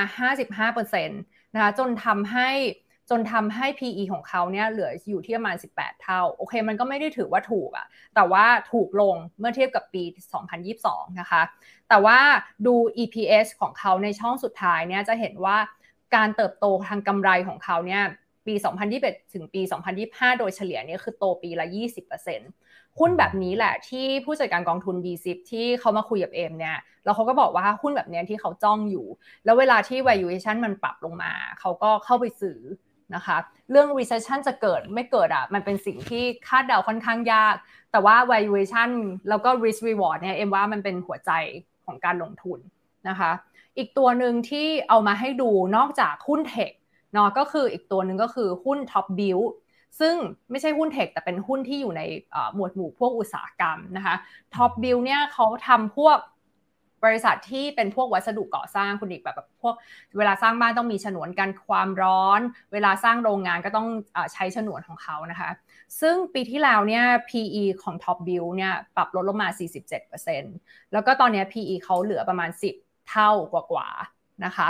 e a r n i n g เฉลี่ยเนี่ยโตปีละ 13%นนะคะเอ็มก็อันนี้ยกตัวอย่างให้ดูนะคะว่าสิ่งที่ผู้จัดการกองทุนทำเอ็มคิดว่าเขาคาดเดาเรื่อง recession อาจจะน้อย แต่ว่าเขาก็ดูว่าบริษัทไหนที่ปรับลดลงมา แล้ว e a r n i n g ยังโตโตมากกว่าบริษัททั่ว ๆ ไป มี pricing power สามารถขึ้นราคาได้ cost control คุม cost ได้ มี barrier to entry มีกำไรที่ดี แล้วก็มีคุณภาพ มีกำไรที่แบบเติบโตอย่างมีคุณภาพนะคะ PE ปรับลดลงมา มันก็เป็นสิ่งที่เนี่ยค่ะเขาจ้องรอซื้อ แล้วเขาก็เน้นกับเอมนะว่า เวลาที่หุ้นดีๆ มันลงมา แล้วแบบมันเกิด valuation gap อะ พวกนี้มันอยู่ได้ไม่นาน ก็เป็นสิ่งที่เขาก็ตัดสินใจเข้าไปซื้อค่ะ อืม อ่า ใช่ครับ อันนี้เราก็เป็นสิ่งที่เราควรจะต้องทำด้วยนะครับ แต่ว่าให้เราไปไล่ดูทีละตัวมันคงจะไม่ไหว อ่า ก็ต้องให้ผู้จัดการกองทุนที่เขาเชี่ยวชาญเรื่องนี้อยู่ละนะครับกอติดอยู่ละก็จะไปทำการบ้านแทนพวกเรานะครับ โอเคนะครับ เรื่องของ timing นะครับ การที่จะมองว่า เอ๊จะเข้าไปเมื่อไรอะไรอย่างไรนี่นะครับ ควรจะต้องมีหลักคิดอย่างไร อ่า ค่ะ คือเอ็มก็คิดว่า timing เนี่ยปีนี้เนี่ยเอ็มคิดว่าเป็นปีที่เอ็มจะซื้อนะเป็นปีที่เราจะต้องซื้อเป็นปีแห่งการซื้อสะสมเวลาที่ตลาดย่อสำหรับตลาดอเมริกา เพราะว่าอะไรคุณดิเพราะว่าปี 2022 เนี่ยคือหุ้นมันลงไปเยอะแล้ว แล้วก็มันคือมันลงไปจากการที่เฟดขึ้นดอกเบี้ยมาเกือบ 4%แต่ปี 2023 อะเราจะไม่ได้เห็นหุ้นมันลงแรงๆแบบปีที่แล้วแล้วนะคะ แล้วก็ถ้ามองไปในอนาคตเนี่ย เราต้องคิดว่ามันเป็นปีที่เฟดเนี่ยสุดท้ายเขาจะหยุดขึ้นดอกเบี้ยนะคะแล้วก็เมื่อไหร่ที่เฟดแค่ส่งสัญญาณหยุดขึ้นดอกเบี้ยเนี่ยตลาดหุ้นสามารถปรับตัวแรลลี่ได้นะคะ ถ้าข้อมูลในอดีตของ S&P เนี่ยก็คือขึ้นได้ประมาณปีละ 10 ขึ้นได้ 17% 1 ปีให้หลังหลังจากที่เฟดส่งสัญญาณ หยุดขึ้นดอกเบี้ยนะคะแค่หยุดขึ้นเท่านั้นตลาดหุ้นก็สามารถกลับมาเป็นบวกได้ แล้วก็ถ้าเฟดพอสเนี่ยหุ้นอเมริกาจะสามารถให้ผลตอบแทนที่ดีกว่าพันธบัตรนะคะหุ้น EM ก็ขึ้นด้วยนะคะเพราะฉะนั้นการ timing เป็นเรื่องยากแต่เรารู้ว่าปีนี้เนี่ยมันจะเกิดขึ้นก็คือเฟดไม่อาจจะต้อง pause การขึ้นดอกเบี้ยนะคะการ timing เป็นเรื่องยาก เรารู้ว่ามันจะเกิดขึ้นแน่นอนในปีนี้ เพราะฉะนั้นคำแนะนำของเอ็มก็คือ ควรที่จะสะสมตอนที่ตลาดปรับตัวลงมามาก ๆ จน valuation น่าสนใจนะคะ อันที่ 2 ก็คือเอ็มคิดว่าการที่เฟดขึ้นดอกเบี้ยมาสูงขนาดนี้นะคุณเฟดโอเคคุณคุณอีกนะคะการที่เฟดขึ้นดอกเบี้ยมาสูงขนาดนี้นะคะเอ็มคิดว่าเศรษฐกิจเนี่ยยังไงก็คงต้องชะลอตัวลงบ้าง หรือว่าอาจจะเกิดเศรษฐกิจถดถอย นะคะ แต่ว่าที่ผ่านมามันก็ไม่เกิดใช่ไหมคะ เพราะฉะนั้นการคาดเดาเรื่องเศรษฐกิจถดถอยเนี่ยคือมันก็เป็นเรื่องที่ยากพอๆกับการทำมิ่งตลาดนะคะ ภาพนี้เนี่ยเป็นภาพที่เอ็มเอามาเราจะทำให้ทุกท่านเห็นว่านักลงทุนทุกท่านเนี่ยจริงๆเนี่ยทุกคนเนี่ยมี bias ตอนที่ตัดสินใจซื้อขาย ก็คือเราเนี่ยเลือกที่จะซื้อตอนที่ข่าวดีเนี่ยเต็มตลาดนะคะ แต่คุณอีกจะเห็นว่าวงกลมที่เอ็มวงไว้เนี่ย เวลาที่เวลาที่นักลงทุนเข้าไปซื้อนะคะจะเห็นเป็นแท่งแท่งสีเทาๆเนี่ยปรับเพิ่มขึ้นก็คือปริมาณเงินที่เพิ่มขึ้นใช่ไหมคะตลาดเนี่ยลงแทบจะทุกครั้ง คือแปลว่าซื้อกันหมดแล้วหุ้นก็จะไม่ขึ้นแล้ว นี่ก็คือความยากของของการทามมิ่งนะคะเวลาที่เราเห็นข่าวดีแล้วเราซื้อกันแทบจะทุกคนแล้วเนี่ยตลาดปรับตัวลงนะคะตลาด ไม่ขึ้นต่อละเอ็มก็เลยอยากจะชวนนักลงทุนเนี่ยกลับมาหาหลักการของการลงทุนก็คือ risk return แล้วก็มองหาการลงทุนในระยะยาวนะคะ ในการมองหาว่าเทรนอะไรที่เป็นสิ่งที่จะเกิดขึ้นในระยะต่อไป เป็นเมกะเทรนด์แล้วมองหาสิ่งเหล่านั้นในราคาที่เหมาะสมแล้วก็จัดพอร์ตนะคะมองลองมองไปในอีก 10 ปีข้างหน้า มองว่ายังจะมีเทรนด์อะไรที่ยังคง อยู่และยังชัดเจนมากขึ้นนะคะ เพราะฉะนั้นเอ็มเลยทำสไลด์อันนี้มาให้นักลงทุนดูนะคะ เพื่อที่จะเห็นว่า BBLAM เนี่ยมองว่าเทรนด์อะไรที่จะเป็นเทรนด์ระยะยาวบ้างนะคะ เรื่องแรกก็คือเรื่อง deglobalization เอ็มมองว่า deglobalization เนี่ยค่อนข้างชัดเจนนะคะจากเดิมที่โลกเนี่ยมีขั้วอำนาจเดียว ตอนนี้ก็แบ่งเป็น 2ขั้วใช่ไหมคะ มีจีนมาขึ้นมาเป็นหนึ่งในประเทศมหาอำนาจ แล้วก็พยายามจะจับมือกับทั้งซาอุ ทั้งรัสเซียนะคะ ราะฉะนั้นเรื่องเทรนด์ globalization ที่บริษัทต่างๆเนี่ยจากเดิมเขาก็พยายามหาแหล่งต้นทุนที่ถูก แรงงานถูกทรัพยากรถูก แต่พอมาเจอเรื่องความเสี่ยงเรื่อง geopolitical risk เนี่ยเอ็มคิดว่ามันทำให้บริษัทต่างๆเนี่ยเริ่มคิดถึงการนำ supply chain กลับประเทศนะคะประเทศใหญ่ๆของอย่างเช่นอเมริกาเนี่ยก็คิดถึงการนำอุตสาหกรรมหลักๆ สำคัญสำคัญกลับประเทศนะคะสองปีที่แล้วเนี่ยสองอาทิตย์ที่แล้วเนี่ยประธานาธิบดีไบเดนเนี่ยเพิ่งมีการถแถลงผลงานต่อหน้าสภาคอนเกรสนะคะแล้วก็มีการพูดถึงการนำ supply chain หลักๆกลับประเทศต้องกลับมาผลิตที่อเมริกานะคะซึ่งแน่นอนว่าตัวอย่างก็คือส่วนหนึ่งที่เป็นส่วนหนึ่งของ globalization ก็คือเรื่อง semiconductor เพราะว่า semiconductor เนี่ย มันก็ออกแบบในแคลิฟอร์เนียส่งไปผลิตที่ไต้หวันนำเข้าแผงจากจีนนำไปทดสอบที่มาเลเซียเนี่ยคือตัวอย่างของ globalization เลย แต่พอ globalization เปลี่ยนมาเป็น deglobalization เนี่ยก็เป็นเหตุผลว่าทำไม TSMC เขาต้องไปสร้างโรงงานอยู่ที่อเมริกา เพื่อผลิตชิปให้กับ iPhone ใช่ไหมคะ ถึงแม้ว่าต้นทุนจะแพงกว่า แต่ว่าก็ไม่ใช่สิ่งสำคัญแล้วเขาต้องการที่จะลดความเสี่ยง นะคะ แล้วก็ไม่ใช่แค่เซมิที่ไบเดนประกาศว่าอเมริกาต้องผลิตให้ได้ ไบเดนเนี่ยวันนั้นเนี่ยพูดว่ารวมไปถึงพวกอุตสาหกรรมรถยนต์ EV แบตเตอรี่แหล่งแร่ธาตุที่ใช้ในการผลิตแบตเตอรี่นะคะอเมริกาเนี่ยต้องผลิตให้ได้เพื่อที่จะไปแข่งกับจีนนะคะเพราะว่าจีนเนี่ยตอนนี้เขามีการเตรียมความพร้อมว่าแบบเป็นเจ้าแห่งสายการผลิตแบตเตอรี่ในเอเชีย แล้วก็แอฟริกาใต้แล้ว เพราะฉะนั้น อุตสาหกรรมเหล่านี้คือสิ่งที่อเมริกาต้องการที่จะ bring back แล้วก็ทำให้ได้นะคะ ก็เป็นเทรนด์เรื่อง anshoring friendshoring นอกจากนี้ก็เป็นพวกอุตสาหกรรมที่เกี่ยวกับพวกพลังงานสะอาด เพราะว่าตอนนี้จีนเขาเป็นแบบผู้ผลิตแผงโซลาร์ที่ใหญ่ที่สุดในโลกใช่ไหมคะ แล้วก็ไบเดนเนี่ยต้องการให้อเมริกาเนี่ยสามารถ บริษัทพลังงานสะอาดในอเมริกาเนี่ยสามารถผลิตสิ่งเหล่านี้ได้เอง โดยที่รัฐบาลเนี่ยเขาจะ subsidy ก็คือสนับสนุนทางด้านการเงิน ก็จะทำให้ต้นทุนการผลิตแผงโซลาร์เนี่ยถูกลงแบบรูปแบบเดียวกับการเกิดอุตสาหกรรม semi เลย อันนี้ก็คือเหตุผลว่าไต้หวันเนี่ยสามารถผลิต semi แล้วก็ลงทุน R&D ได้ เพราะว่า มี subsidy แล้วก็การสนับสนุนจากรัฐบาลนะคะเพราะฉะนั้นที่เอ็มพูดมาทั้งหมดเนี่ยมันคือขบวนการการ bring back supply chain bring back manufacturing กลับไปที่อเมริกา เพราะฉะนั้นบริษัทที่ได้ประโยชน์จากเทรนนี้ก็คือบริษัทที่อยู่ในกลุ่มพวกอุตสาหกรรมแบบ Caterpillar ผู้ผลิตพวกอุปกรณ์ก่อสร้าง รถยนต์รถยนต์รถเครน อุปกรณ์ขุดเจาะทั้งหลายใช่ไหมคะ ที่งบล่าสุดก็ยังออกมาว่าสินค้าของ Caterpillar เนี่ยยังคง นักลูกค้าเนี่ยยังคงต้องการ แล้วก็ถึงแม้ต้นทุนจะขึ้นเนี่ยก็สามารถขึ้นราคาได้นะคะ อันนี้ก็เป็นบริษัทตัวอย่างที่ได้ประโยชน์หรือว่า Honeywell ก็ตามนะคะเทรนด์ที่ 2นอกจาก deglobalization ก็คือเทรนด์เรื่องการใช้เทคโนโลยี ซึ่งเอ็มว่าหุ้น tech เนี่ยยังคงน่าสนใจในระยะยาวนะคะ แล้วเอ็มก็คิดว่า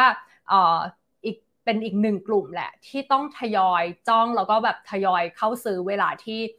หุ้นเนี่ยปรับตัวลงมามาก ๆนะคะ เพราะว่าเอ็มมองว่าอย่างนี้ ในมุม macro เนี่ยถ้ายิวที่แท้จริงของพันธบัตรหรือตัว real yield ปรับขึ้นเนี่ยมันจะกดดันหุ้น growth แต่ว่าถ้าเรามองไปข้างหน้าเนี่ยเอ็มมองว่าเป็นขาที่ real yield จะต้องปรับลดลง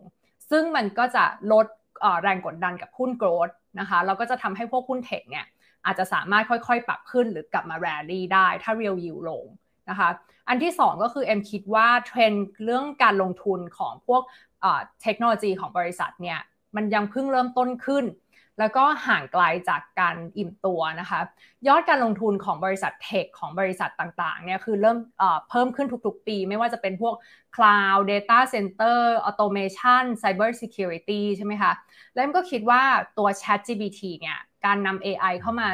ต่อยอดหรือใช้ในชีวิตจริงเนี่ยเพิ่งเริ่มต้นขึ้นนะคะเพราะฉะนั้นเอ็มมองว่ากลุ่มเทคเนี่ย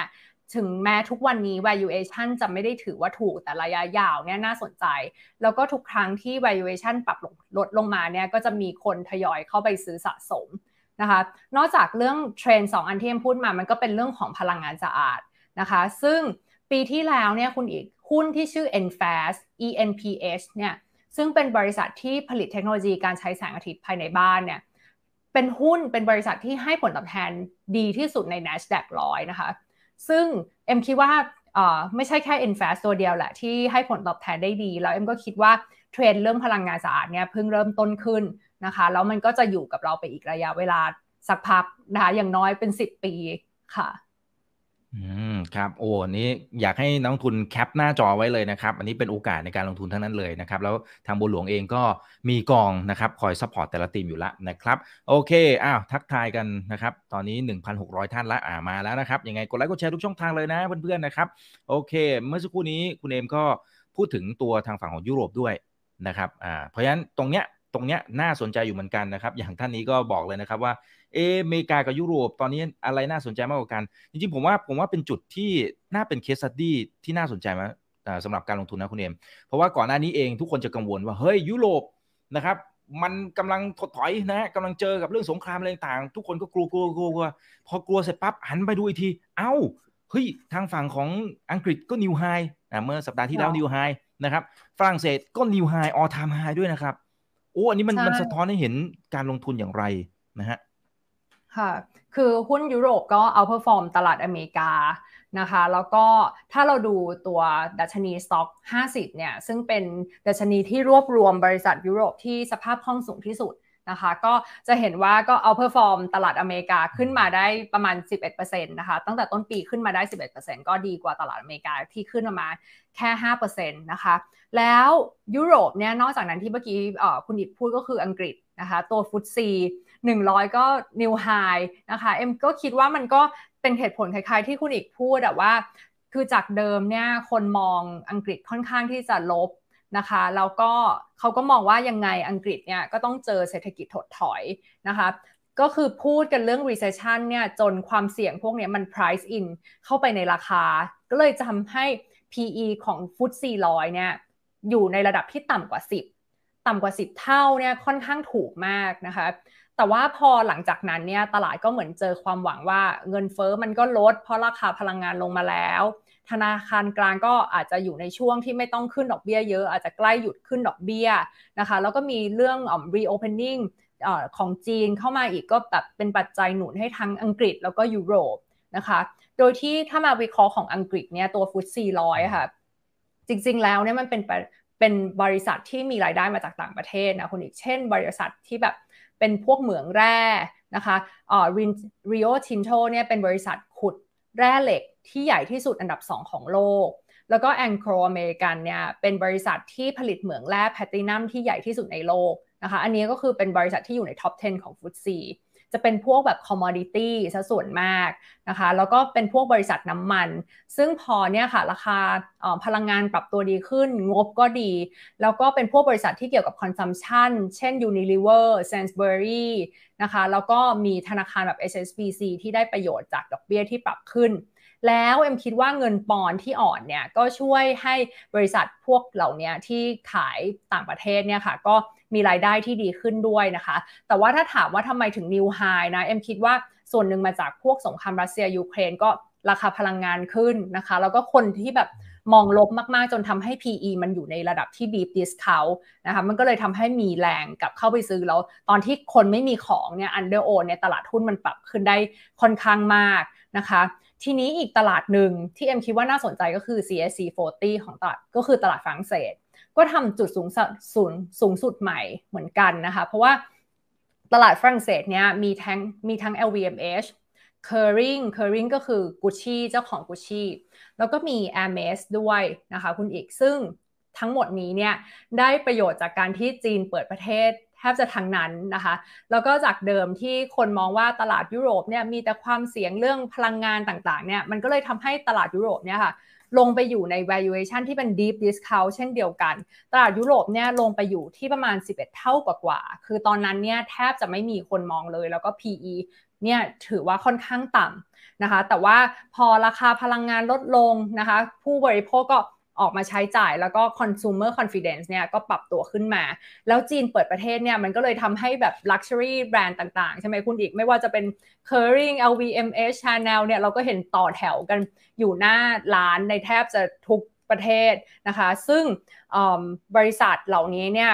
เคอริงเขาเป็นเจ้าของทั้งกุชชี่ทั้งบาลองเซียกาทั้งเซนรอเลนใช่ไหมคะ แล้วยุโรปเนี่ยก็มีหุ้นพวกประเทศแบบท่องเที่ยวด้วยนะ เช่น Airbus นะคะมันก็ทำให้เป็นตัวดันหุ้นยุโรปขึ้นมาได้เหมือนกันนะคะเอ็มก็เลยมองว่าจริง ๆ หุ้นยุโรปที่ปรับขึ้นมานะคุณอีก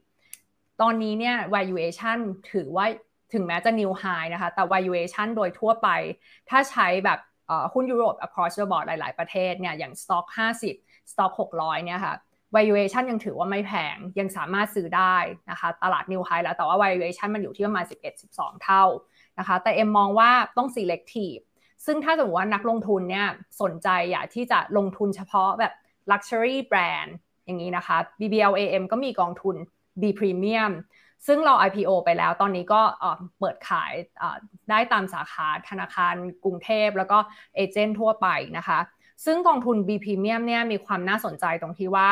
ผู้จัดการกองทุนเขาก็จะเน้น ซื้อแต่บริษัทที่มีแบรนด์ loyalty ก็คือเป็นบริษัทที่มีแบรนด์ที่แข็งแกร่ง เพราะเขาเชื่อว่าแบรนด์ที่แข็งแกร่งเนี่ยจะทำไปสู่การความสามารถในการขึ้นราคานะคะแล้วก็นำไปสู่ความจงรักภักดีของลูกค้าได้ ลูกค้าก็ติดขึ้นราคาก็ยังซื้อนะคะ อันนี้คือสิ่งที่ Hermes แล้วก็เอา VMH ทำลุยวิตต้องทำก็คือ คุณอีกรู้ไหมที่ผ่านมาเนี่ยพวกราคากระเป๋าเนี่ย หรือว่าทั่วทั่วไปเนี่ยเขาขึ้นราคาสินค้าเนี่ย ปีที่แล้วคือ7%ก็คืออาจจะแบบเท่ากับเงินเฟอ้อเลย แต่ว่าขึ้น7%เนี่ยยอดขายขึ้น25%นะคะโอ้คือไม่ได้สะทกสะท้านเลยเนาะแล้วก็นักคนที่ซื้อของก็แทบจะไม่ได้รู้สึกด้วยซ้ำว่าว่าขึ้นราคามาเยอะเนี่ยเราจะ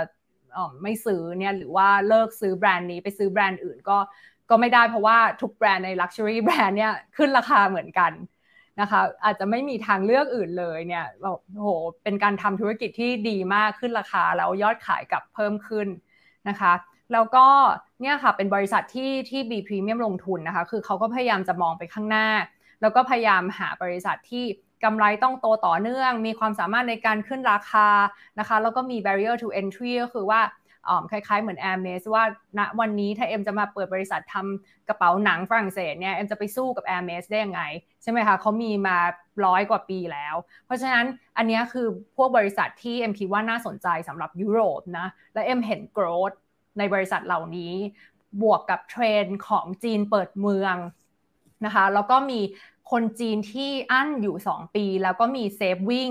นะคะแล้วก็มี revenge spending แล้วบวกกับเทรนด์เรื่อง she economy เศรษฐกิจที่ขับเคลื่อนด้วยผู้หญิงนะคะทำให้การที่ผู้หญิงอยู่ในตลาดแรงงานนานขึ้น ก็ทำให้เขามีรายได้เพิ่มขึ้น ก็ใช้จ่ายเพิ่มมากขึ้นนะคะเอ็มก็มองว่าเทรนด์เรื่องออม luxury brand เนี่ยเป็นเทรนด์ที่น่าจับตามองแล้วก็น่าจะเป็น growth ได้นะคะสำหรับสำหรับตลาดหุ้นยุโรปค่ะ อืมครับอ่านี่เห็นด้วยนะครับ แล้วดูจากคอมเมนต์หลายท่านก็เห็นด้วยนะครับ แล้วก็บอกว่านี่ไงเป็นเหตุผลที่ต้องซื้อให้ภรรยา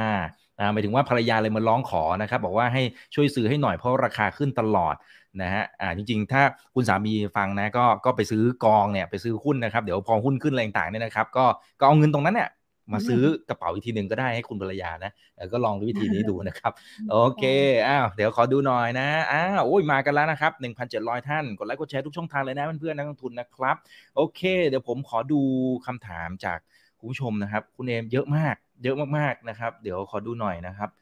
อืมอันนี้จะเป็นหุ้นจีน เดี๋ยวหุ้นจีนเดี๋ยวเอาไว้ก่อนนะครับ เดี๋ยวเอาอะไรที่เกี่ยวข้องกับอเมริกาก่อนนะฮะนี่ หุ้นสหรัฐอเมริกามีโอกาสถือว่าเป็นฟองสบู่หรือไม่คุณเอมมองอย่างไรคะ คุณพฤกษา อืมอืมเอ็มว่า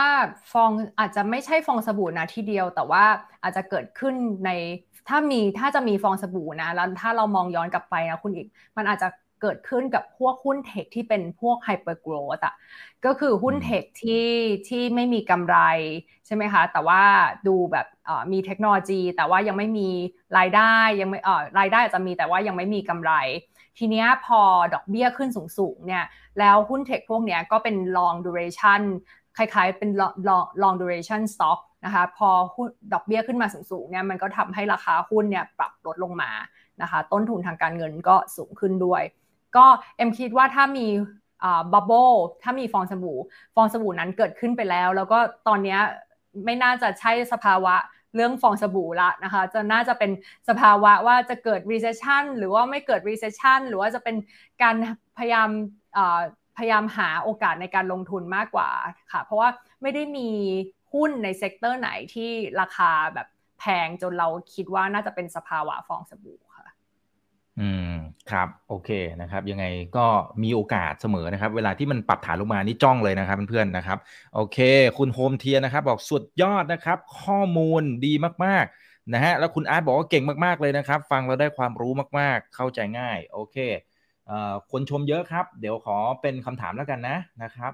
โอเค กลุ่ม mining เหรอหมายถึงกลุ่มไหนครับ กลุ่มเหมืองเหรอ โอเค เขาบอกว่าให้ซื้อตอนนี้แหละนะครับ supply ของกลุ่มเซมิคอนดักเตอร์ดูเหมือนจะเริ่มสมดุลของ demand แล้วอ๋อนี่น่าจะคอมเมนต์มากกว่า โอเคเห็นด้วยค่ะอ่าเขาบอกว่าอย่างนี้ควรจะถือพันธบัตรรัฐบาลอเมริกาพักเงินดีไหมคะ ในระหว่างที่คุณเอบอกว่าอาจจะต้องรอจังหวะให้หุ้นอเมริกามันพักฐานลงมาแล้วค่อยไปซื้อหุ้นอเมริกากลยุทธ์แบบนี้คุณเอมองอย่างไร ค่ะ คือเอ็มคิดว่าเวลาที่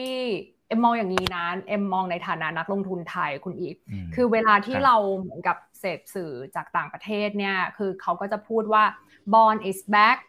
ตลาดพันธบัตรกลับมาอีกแล้ว bond is sexy แต่เอ็มถามว่าเอ็มเป็นนักลงทุนไทยเนี่ยเอ็มไปซื้อยังไงได้บ้าง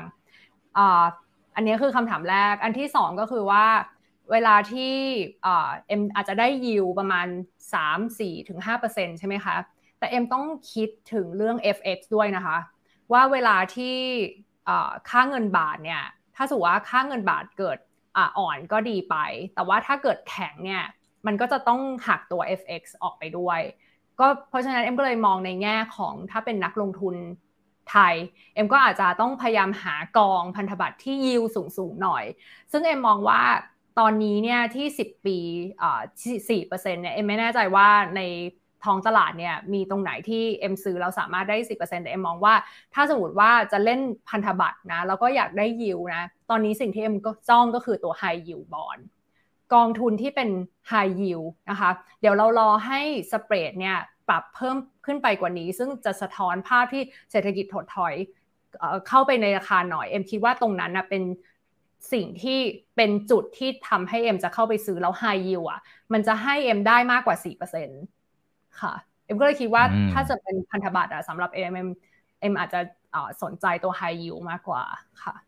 ครับโอเค ขอบคุณครับ น่าจะอีกสักสองสามคำถามนะครับ ตอนนี้เผื่อแป๊บเดียวก็ประมาณเกือบเกือบชั่วโมงหนึ่งละนะครับเอ่อ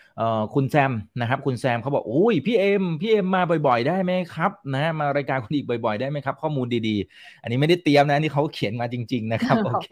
นะน่ารักมาก คุณกยนัทนะครับเขาบอกว่าอะไรที่อาจจะทำให้เฟดตัดสินใจลดดอกเบี้ยได้คะช่วยแนะนำหนูทีค่ะ เพราะว่าหุ้นที่หนูถือเนี่ยหลักๆมันก็ของอเมริกาเกือบจะทั้งหมดนี่แหละค่ะอืม อันนี้คำถามที่ดีอะไรที่ทำให้เฟดลดดอกเบี้ยลดดอกเบี้ยได้ใช่ไหมคะ เอ็มมองว่าสองอย่างเลย อันแรกเนี่ยก็คือสิอันแรกเนี่ยก็คือสิ่งที่เรามองมองกันแหละก็คือเรื่องเงินเฟ้อนะคะคุณอีก เมื่อไหร่ที่เงินเฟ้อปรับลดลงมา จนเฟดมั่นใจว่าเอาอยู่เอ็มคิดว่าไม่มีความจำเป็นต้องคงดอกเบี้ยเท่านี้นะเอ็มคิดว่าเฟดก็พร้อมที่ที่จะลดดอกเบี้ยแล้วตอนนั้นเนี่ยก็จะเป็นช่วงที่ตลาดหุ้นเนี่ยวิ่งแวลี่แล้วก็แบบฟื้นเป็นตลาดกระทิง แต่ว่าจุดนั้นเนี่ยมันยังไม่มาถึงนะคะ อันที่สองเนี่ยที่เอ็มเคยไปดู ศึกษาในอดีต แล้วก็เป็นปัจจัยที่ทำให้เฟดลดดอกเบี้ยเนี่ยก็คือวิกฤตเศรษฐกิจ ซึ่งวิกฤตเศรษฐกิจที่เกิดขึ้นอาจจะไม่จำเป็นต้องเกิดขึ้นในอเมริกาก็ได้นะคะครั้งที่พอวอลเกอร์เนี่ยตัดสินใจลดดอกเบี้ยทางทางที่เงินเฟอ้อยังคงสูงอยู่ก็คือวิกฤตที่เกิดขึ้นที่เม็กซิโก แต่ว่าตอนนั้นเนี่ยธนาคารกลางหรือว่าเฟดเนี่ยนะคะเขามีการปล่อยกู้ปล่อยกู้ให้ประเทศเม็กซิโกด้วย เพราะฉะนั้นเขาก็กลัวว่ามันจะลามมาเป็นลามมาหาประเทศอเมริกาใช่ไหมคะก็ทำให้เฟดเนี่ยตัดสินใจลดดอกเบี้ย เพราะว่าตอนที่แต่ก่อนเนี่ยเวลาที่เม็กซิโกปล่อยกู้เนี่ยหรือว่ากู้ยืมเนี่ยดอกเบี้ยคือมันก็ลิงก์กับดอกเบี้ยของอเมริกา ใช่ไหมคะการที่พอ Volcker ขึ้นดอกเบี้ยไปสูงๆเนี่ยมันก็สร้างภาระ interest expense ให้กับเม็กซิโกทำให้เม็กซิโกเนี่ยตอนนั้นไม่สามารถจ่ายหนี้คืนได้ นะคะเฟดเห็นปัญหาแบบนี้ก็รีบลดดอกเบี้ยนะคะ ก็เลยเนี่ยค่ะสองอย่างก็คือเรื่องเงินเฟ้อแล้วก็แล้วก็เศรษฐกิจถดถอย ซึ่งไม่จำเป็นต้องมาจากอเมริกาก็ได้จะมาจากประเทศที่ที่มันมีความสัมพันธ์กับประเทศของเขาสูงนะคะ ก็จะทำให้เฟดเนี่ยลดดอกเบี้ยค่ะ อืมครับโอเคครับขอเป็นคำถามสุดท้ายแล้วกันนะครับ ท่านอื่นขออภัยด้วยนะครับ คงไม่มีเวลาไปไล่ดูคอมเมนต์แล้วนะครับ คุณนายถามเกี่ยวกับกองที่น้องนายเป็นพรีเซนเตอร์ นะฮะเมื่อสักครู่นี้นะครับคุณนายบอกว่าแล้วถ้าดูความเสี่ยงอ่านี่ครับบีพรีเมียมเลยนะฮะถ้าประเมินจากปัจจัยเสี่ยงต่างๆนะครับไม่ว่าจะเป็นเรื่องสงครามนะฮะรัสเซียยูเครนนะครับอะไรต่างๆนะครับ กองนี้จะได้รับผลกระทบหรือไม่อย่างไร เพราะก็อยู่เป็นจุดศูนย์กลางซะด้วยซ้ำในเชิงของเป็นแหล่งผลิตอะไรต่างๆ น่าจะหมายถึงพวกพวก luxury brand อ่าก็อยู่ทางยุโรปใช่ไหมครับค่ะ กองนี้ได้ได้รับผลกระทบไปเรียบร้อยแล้วนะคะ ก็หมายความว่าตอนที่เกิดสงครามรัสเซียยูเครนเนี่ยแล้วก็มีความเสี่ยงเรื่องเศรษฐกิจถดถอยในปีที่แล้ว เอ็มมองว่าไม่ใช่แค่กองนี้ แต่ว่าตลาดหุ้นทั้งยุโรป แล้วก็ฝั่งอเมริกาก็ก็ปรับตัวลงไปเช่นเดียวกันนะคะจนกระทั่งตอนนั้นช่วงตอนนั้นเนี่ยผู้จัดการกองทุนก็มองว่าเป็นโอกาสนะจริง ๆ เป็นโอกาสในการเข้าซื้อบริษัทที่ที่มีคุณภาพคุณอีก เอ็มเอาตัวอย่างบริษัทบางบริษัทมาให้ดู ซึ่งเอ็มก็คิดว่าน่าสนใจนะคะ อย่างเช่นอะเบอร์เบอรี่คุณอีกเบอร์เบอรี่เนี่ยตอนนั้นเนี่ย PE ปรับลดลงไปประมาณถึงประมาณ 14 เท่านะคะผู้จัดการกองทุนก็ใช้โอกาสพวกเนี้ยเข้าไปซื้อนะคะหรือว่าบริษัทอ่อ Richmond นะคะซึ่งเป็นบริษัทที่เนี่ยตอนนี้มีข่าวว่า LVMH กำลังเข้าไปซื้อ ซึ่ง Richmond เนี่ยก็เป็นเจ้าของคาเทียเป็นเจ้าของ Van Cleef เป็นเจ้าของพานารายเป็นเจ้าของนาฬิกา IWC นะคะ Richmond เนี่ยตอนที่ปรับ PE ปรับลงมาเนี่ยก็เป็นโอกาสในการเข้าซื้อของผู้จัดการกองทุนเช่นเดียวกัน แล้วตอนนี้ที่ที่ราคาขึ้นมาก็ PE ก็ยังอยู่ประมาณค่าเฉลี่ย 10 ปีนะคะ อีกอันนึงก็คือ a s s i l o นะคะ l o x o t i c a ซึ่งเป็นบริษัททำกรอบแว่นให้กับพวกแบบแบรนด์เนมทั้งหลายคุณอีกเวลาเราไปเห็นแบบกุชชี่พาด้ามันก็จะมีขายแว่นกันแดด ก็เป็นเจ้าเนี้ยแหละที่เขาแบบออกแบบพวกกรอบแว่นให้นะคะ ก็ตลาดไหน new high แต่ว่า PE ของ a s ซิลและลอสติกาเนี่ยก็ยังอยู่ที่ต่ำกว่าค่าเฉลี่ย 10 ปีนะคะก็ยังถือว่าไม่แพงสามารถซื้อได้ถือได้นะคะอีกอันนึงก็คือพวกอินเตอร์คอนอินเตอร์คอนแมริออตเนี่ยก็เป็นบริษัทที่ พวก hotel ที่โรงแรมที่กองทุนถือนะคะ ก็จะเห็นว่าหุ้นเนี่ยก็ไม่ได้แพงนะคะ อันนี้ก็เป็นตัวอย่างของหุ้นที่ที่ที่พวก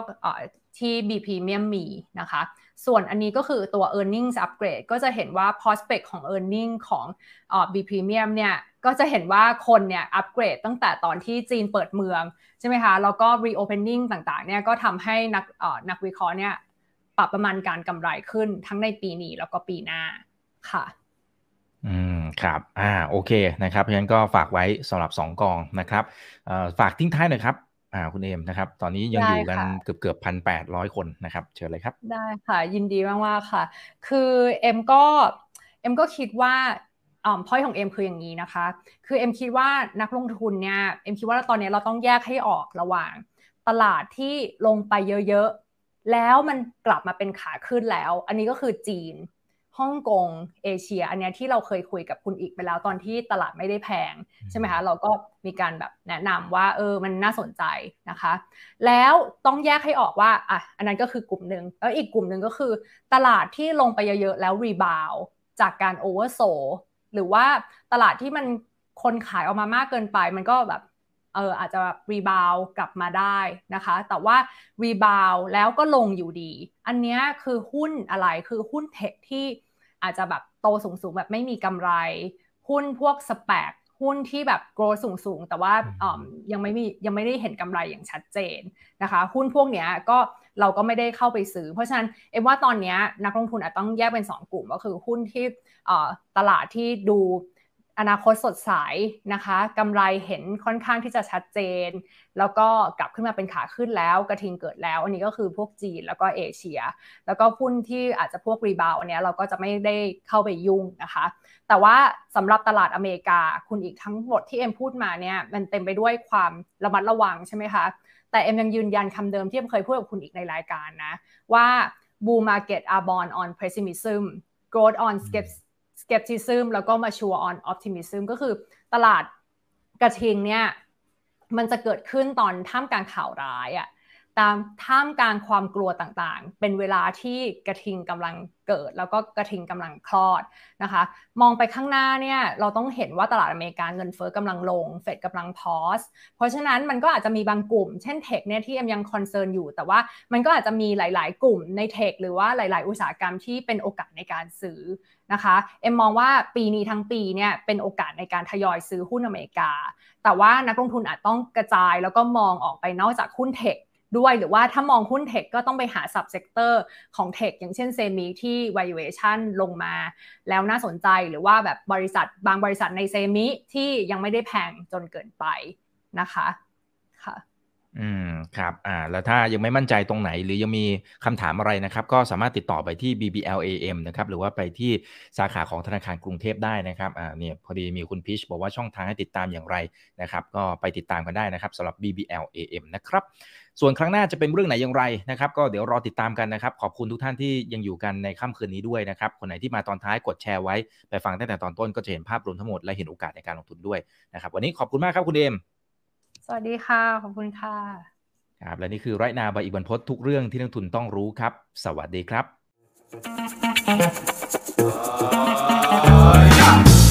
ถ้าชื่นชอบคอนเทนต์แบบนี้อย่าลืมกดติดตามช่องทางอื่นๆด้วยนะครับ ไม่ว่าจะเป็น Facebook, YouTube, Line Official, Instagram และ Twitter จะได้ไม่พลาดการวิเคราะห์และมุมมองเศรษฐกิจ และการลงทุนดีๆ แบบนี้ครับ